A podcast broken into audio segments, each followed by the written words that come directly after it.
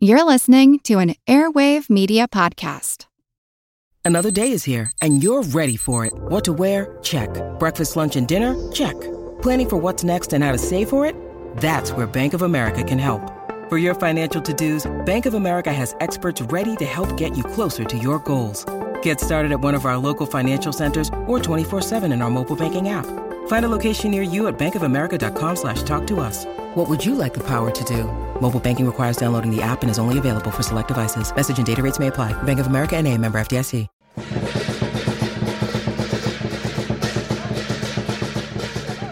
We're in Penang, Malaysia, where with a clash of cymbals and the beat of a drum, the celebration of Chinese New Year is underway.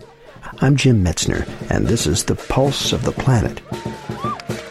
Traditionally, this is an agricultural holiday, which marks the end of the old growing season and the beginning of a new one. Here in Malaysia, the celebration is primarily an urban event. It's a time for dressing in new clothes, for giving gifts to family members, and for acting on one's very best behavior. According to custom, it's bad luck to sweep, mop, or scrub during New Year's celebration, lest one's good luck be washed away. For many Chinese, the celebration of the New Year begins with a family meal.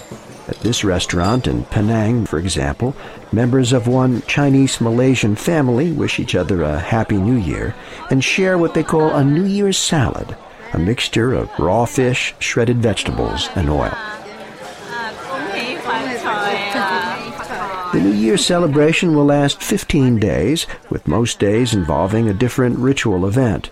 On the final day of the festivities, a crowd of hopeful businessmen will lead a procession in honor of prosperity through the streets of Penang.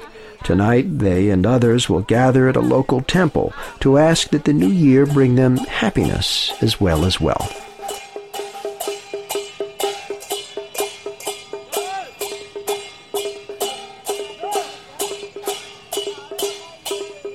To hear about our new CD, please visit pulseplanet.com.